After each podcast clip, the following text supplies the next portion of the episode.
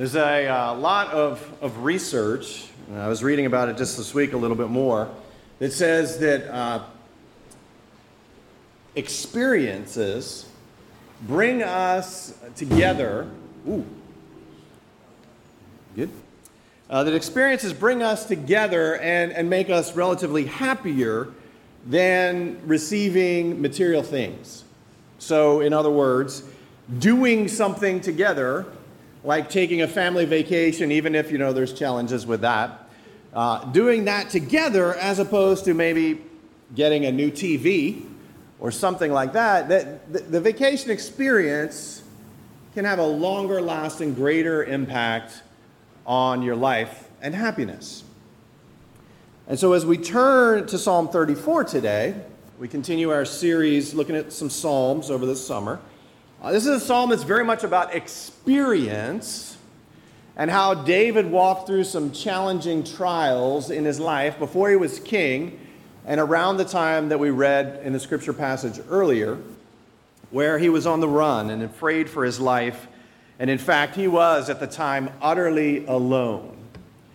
We don't know when after that experience he wrote this psalm. It could have been shortly after that. It could have been while he was hiding in that cave, as we read about. It could be after he became king and was reflecting on it, but regardless of when he wrote these words, what he draws on is that experience, and he reflects on what happened, as hard as it was, as challenging as it was.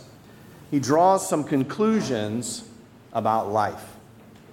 And more than that, he expresses this contagious enthusiasm that connects those past experiences or even flows from those past experiences to give him a hope for a better future. And so, as we come to God's Word today, I want you to recognize that it's not only David's experience, but it could be your experience. It can be our experience as we reflect on what God is doing, as we enter into the things that David is sharing here. God is inviting you and me to a hope and to a better future even in the midst of challenges and trials today. So, if you would, please read with me Psalm 34. And we're going to look at this over two weeks, Lord willing. We're just going to focus on the first half of the psalm today. So, Psalm 34, we'll read through uh, verse 10.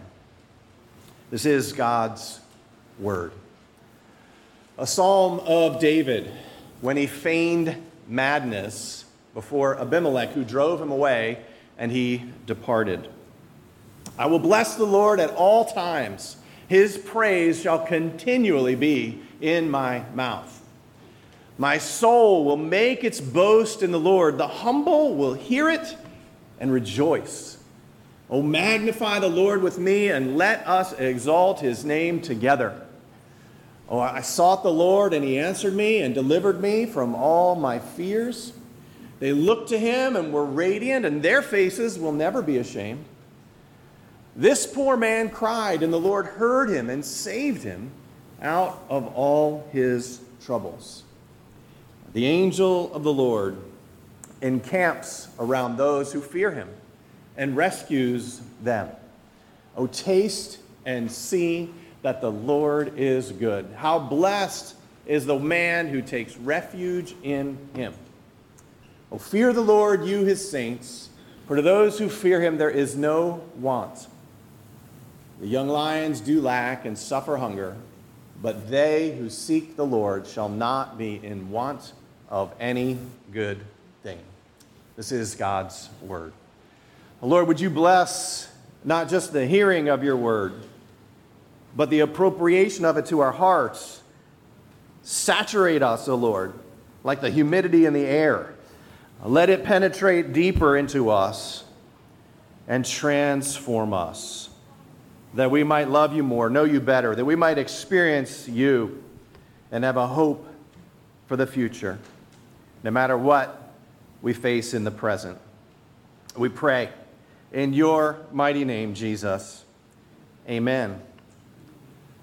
So, doing something uh, together like going on a family vacation despite you know the challenges and everything that has a more and longer lasting positive impact than just getting something like a new tv In part, if you think about that and your own experiences of life, you know, it's in part because when you get something, you know, a physical thing, maybe a new TV, the, the, the kind of joy of it fades, right? It's just, you begin to take it for granted, even a shiny new car, if you can get one today, or even a new home or an apartment, if you can find one. You know, those kind of things. It's like so wonderful, and then you just begin to, oh, it's just a part of your life.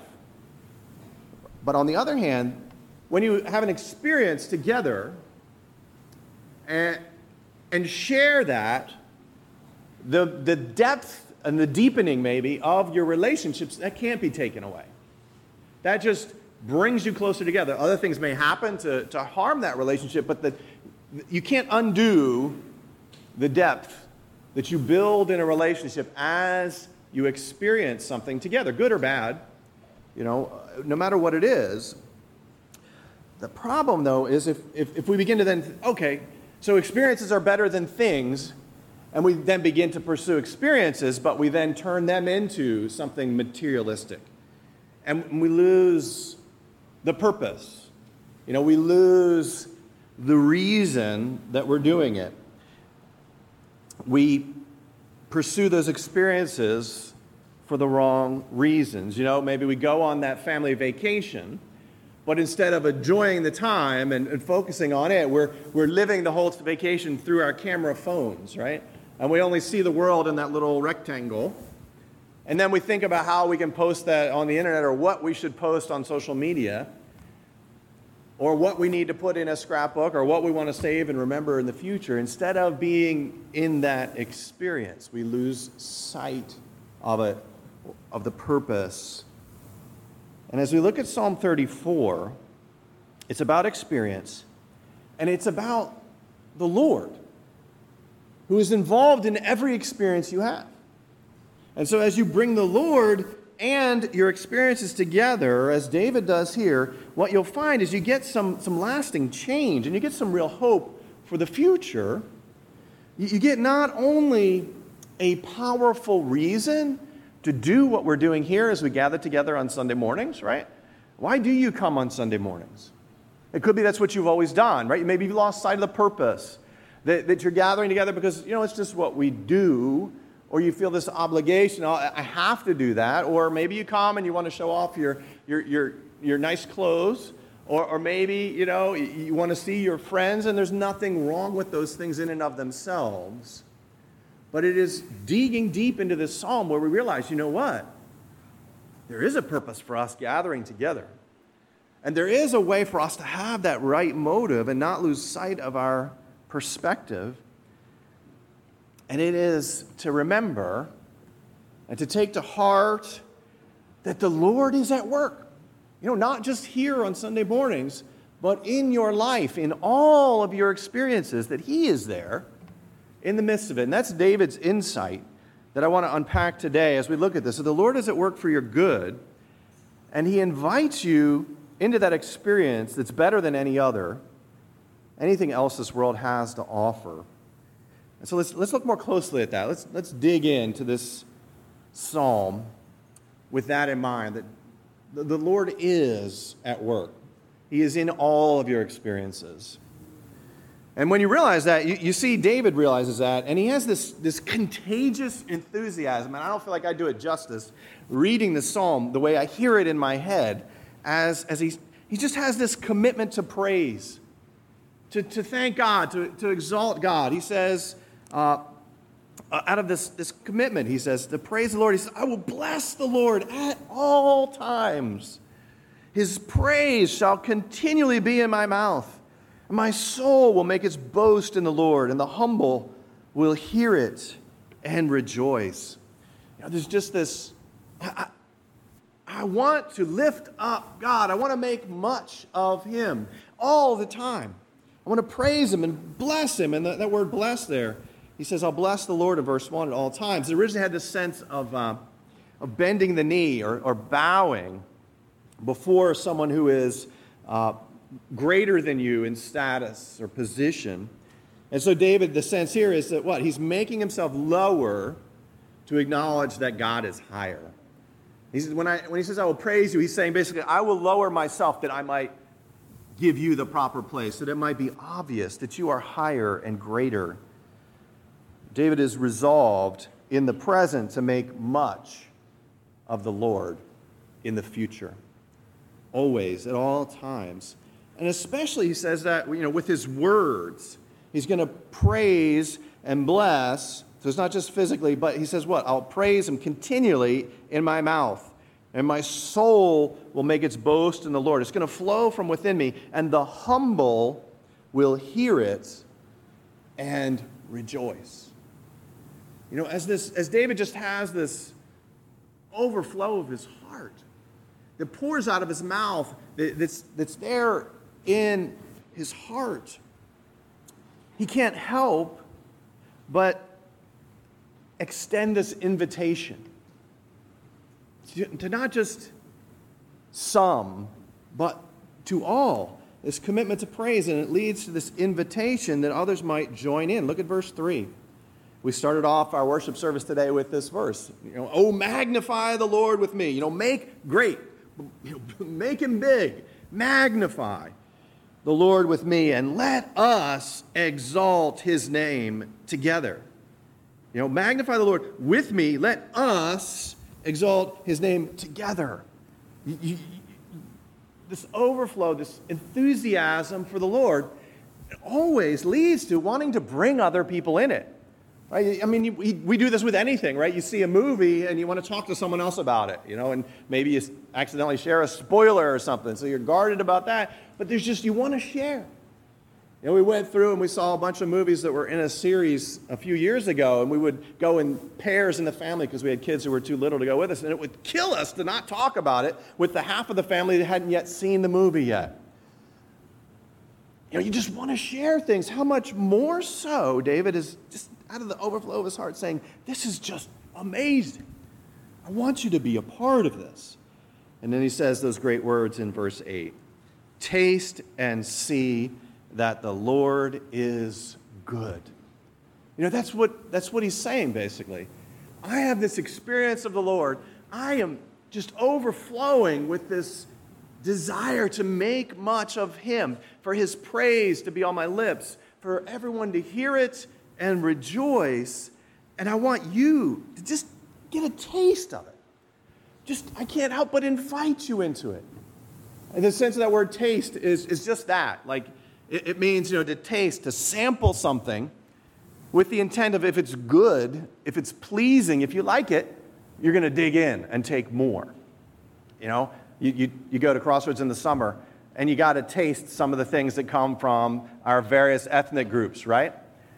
And, and maybe you really like it, but maybe it's too hot. Or maybe you really like it and it's like, oh, I've never tried that before, but you're taking little tastes. And I'd encourage you to do that, right? Go, go, come tonight to Crossroads in the summer and get a plate, and they're way too small usually, you know, because there's so much food. You gotta, you gotta be manage your plate. So there's things you're not sure about. Just take a taste. You know, put a little bit on your plate and take a taste. You got food allergies, obviously that's different, right? But just take a taste. And as you're doing that, and wherever it is, as you take a taste, I want you to think about this that that invitation to taste and see that the Lord is good. The Lord is good. Just just take a sample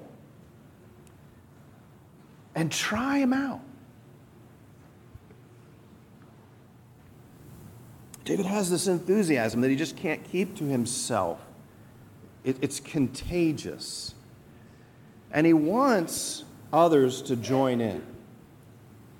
And so the question is well, you know, where does that enthusiasm come from?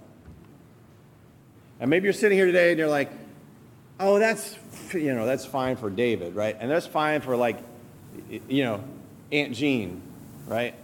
She really loves the Lord and she's always just personality overflowing and just so happy, right? Yo, oh, that's great. But nah, you know, I don't feel like I'd ever feel that way. Or maybe you're not there, maybe you're somewhere else, but like, where, how, how enthusiastic are you for worship? even when it's not like 90 degrees and 800% humidity. Okay? How enthusiastic are you for worship? Even when it is kind of hot and humid. How enthusiastic are you for worship when you have to tune in online because you have health concerns? How enthusiastic are you for worship? And if it's not where you want it to be, listen to how you can gain more enthusiasm. How you can have this commitment to praise that just overflows in inviting others to join in with you. And it's, it's, it's with this that you connect the Lord to your past experiences. If you, want to, if you want to have more enthusiasm today for worshiping the Lord and into the future, you have to look back and connect the Lord to your experiences, to what's really going on in your life. In other words, it's about how you interpret reality. This is profound, right? We all come at the world with our own set of lenses. We come at the world with our own uh, magnifying glasses or telescopes. You know, we're, we're looking at the world from a certain point of view, and what David does that brings enthusiasm and that, that transforms his life is to interpret reality from a perspective that God is actually, really, and truly not only at work in the world, somewhere, sometime in the past or in the future, but He's actually at work in the world for your good. He says this in verses 4 through 7. Look at these past tense verbs. Verses 4 through 7, he says, I sought the Lord, and he answered me, and delivered me from all of my fears. Now, the word for fear there is, is actually, it's, it's, it's more profound than the word for fear of the Lord in verse 8 which is to respect and revere, you know, that kind of thing. This fear that David found deliverance from was along the lines of terror or dread. Jeremiah uses the word a lot uh, as he's writing about the downfall of Jerusalem and the Babylonian captivity about to happen and in process, that, that God's people were surrounded with terror on every side. There was swords and famine and pestilence. You know, that's, that's fear, that dread. That's what David found deliverance from. That fear, that terror, that sense of dread and something bad about to happen within and around him. And he continues, verse 6 this poor man cried, and the Lord heard him and saved him out of all his troubles. Know, that could be, and probably is David saying, you know, this man, me, this poor man or afflicted man, cried to the Lord, and the Lord heard him and saved him. Or it could be, you know, thinking generically, oh, this man over here heard and the Lord delivered him from troubles, pressure. You know, that's, that's the, the word is about being in a tight space, being cramped, having a limited freedom, just feeling the pressure and distress, uh, limitations. I think we can all relate to that. Have you felt pressure and stress and limitations? Anyone? You know? Have we not just lived through year, you know, years of restrictions and limitations? That pressure, that distress, not to mention the terror and the dread, you know, around us as we have this unseen enemy of COVID raging around. And David says, You know, the Lord delivered me from those types of things. The Lord delivered me from my fears. You know, no, no indication there necessarily that, that his circumstances changed. And, and in fact, the reality is, and Lord willing, we'll talk some more about this next week. The reality is that if you have to cry out to the Lord, feeling the stress and pressure, or if you are in the midst of troubles and fears, that's, that's where you are and you are experiencing them. The, the, the, Lord's promise is not that He will free you from those for all time or that you will never experience those things, but that very often He will use those things in the midst of your life to strengthen you. What a huge, huge, huge part of that And the benefit that you are, are going to get from that experience is where you put the Lord in it. Or to put it better, where you understand the Lord to be in it.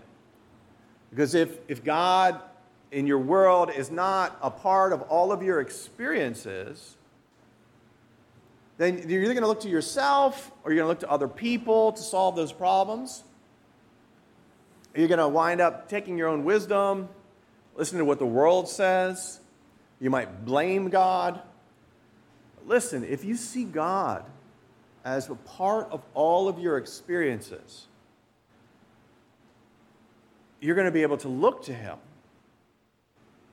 and ask Him to help. And you're going to have your eyes open for the help that He will provide.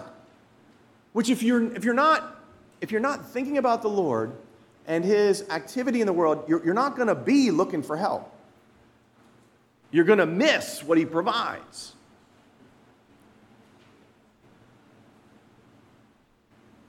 You know, I once talked with, with a, someone in another church in another place, and uh, their spouse had died, and it was hard, and, and they were going through it, and they had a house that was just a challenge and costing money. And I said, Well, why don't you go live with, you know, your son not far away? Well, I just can't get along with my daughter in law. Well, why don't you go live with your other son a little further away. Well, they won't let me keep my dog. And I got to have my dog. And then there's like a couple other children I walk through, and it's like, you know, there is no help. If you, if, if you don't understand the principle that God lays down, that, that, that children, part of honoring their parents is to provide for them later in life, right, in those circumstances. And if you're not willing to avail yourself of that,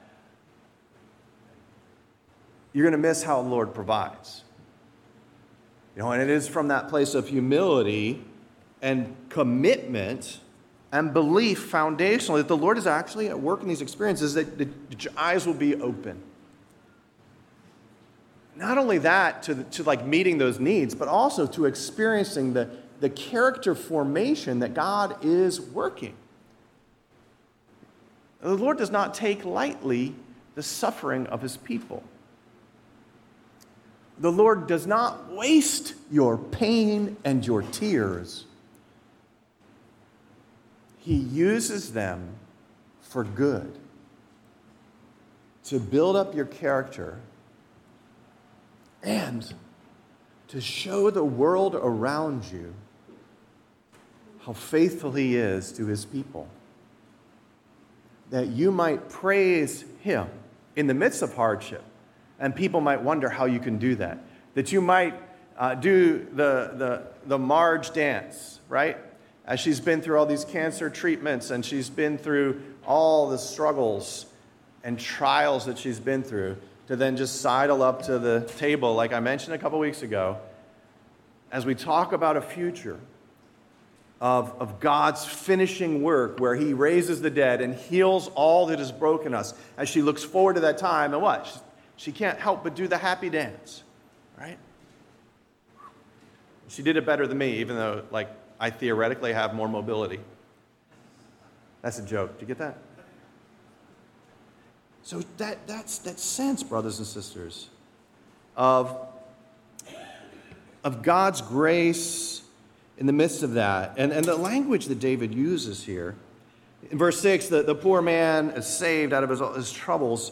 Uh, but it's not just the psalmist, uh, you know, it's, it's they, verse 5. He says, They looked to him, the Lord, and were radiant. Their faces will never be ashamed. The word for radiant is like shining, beaming.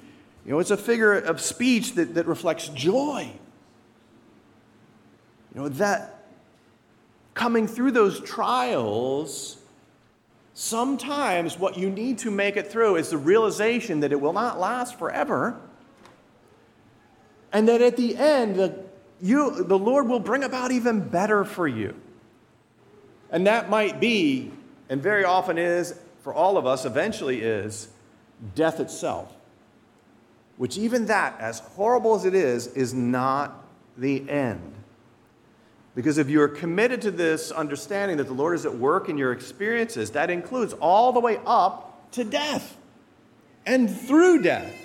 And if you need that verification that the Lord is at work in your experiences, how else do you need to see that than the fact that God Himself took on human flesh, uniting Himself mysteriously with humanity that He might live among us, perfectly suffer death on the cross to pay the penalty for our sins and rise victorious, that He would experience death for you, for me, that we might have hope even beyond the grave itself that there is a better future, that there is a hope for us. There's even an invitation to get even closer to Him, to taste and see that the Lord is good.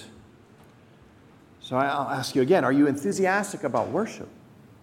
You know, are, are, are, are you looking forward to gathering with God's people? You know, and as I reflect on, on Crossroads and thinking about that this week, you know, one of the great things is, is worship.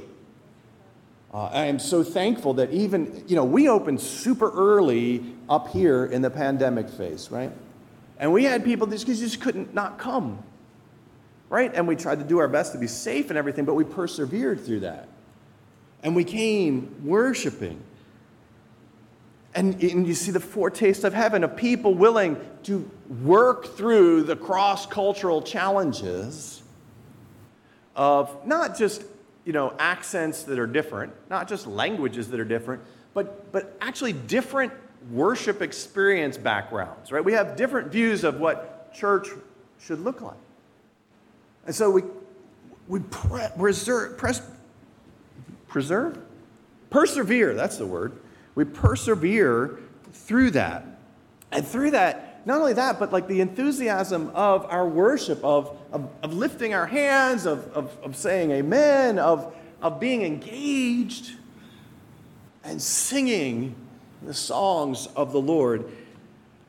It's a beautiful thing to persevere and to gather together, to be enthusiastic, you know, to get behind our, our efforts to to stream online, to up our tech, and all of those kind of things, you know, and to persevere through all of the different challenges we have. And now, I want to just push a little bit there, just, just consider taking it a little further, because sometimes in our enthusiasm and our delight in worship, we can lose the purpose. We can, we can lose the perspective which means what? We'll, we'll lose the lasting benefit. Right? Because if you don't come to worship focused on the audience of worship, who is that? Who's the audience? You're sitting there in the stands and the chairs. Are you the audience? No. The audience is God Himself, who loves to see you gather and sing his praises together. That you have tasted and seen that he is good and you want to share that with each other. You know, you can lose sight of that. We all do. Man, that's a danger. It's a little pro tip for you, Scott. Entering into seminary, you know, you can lose sight of that as you start to get through the daily grind. You can lose sight of it as you participate in a worship team. You can lose sight of it as you uh, serve someone every week out in the lobby. You know, you can lose sight of it as you just show up every week.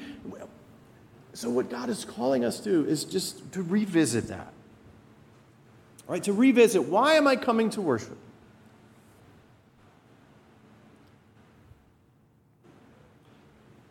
And it needs to be, and you'll get the greatest benefit if you realize I'm coming to worship because I believe that God, the living and true God, is actually at work in this world for my good.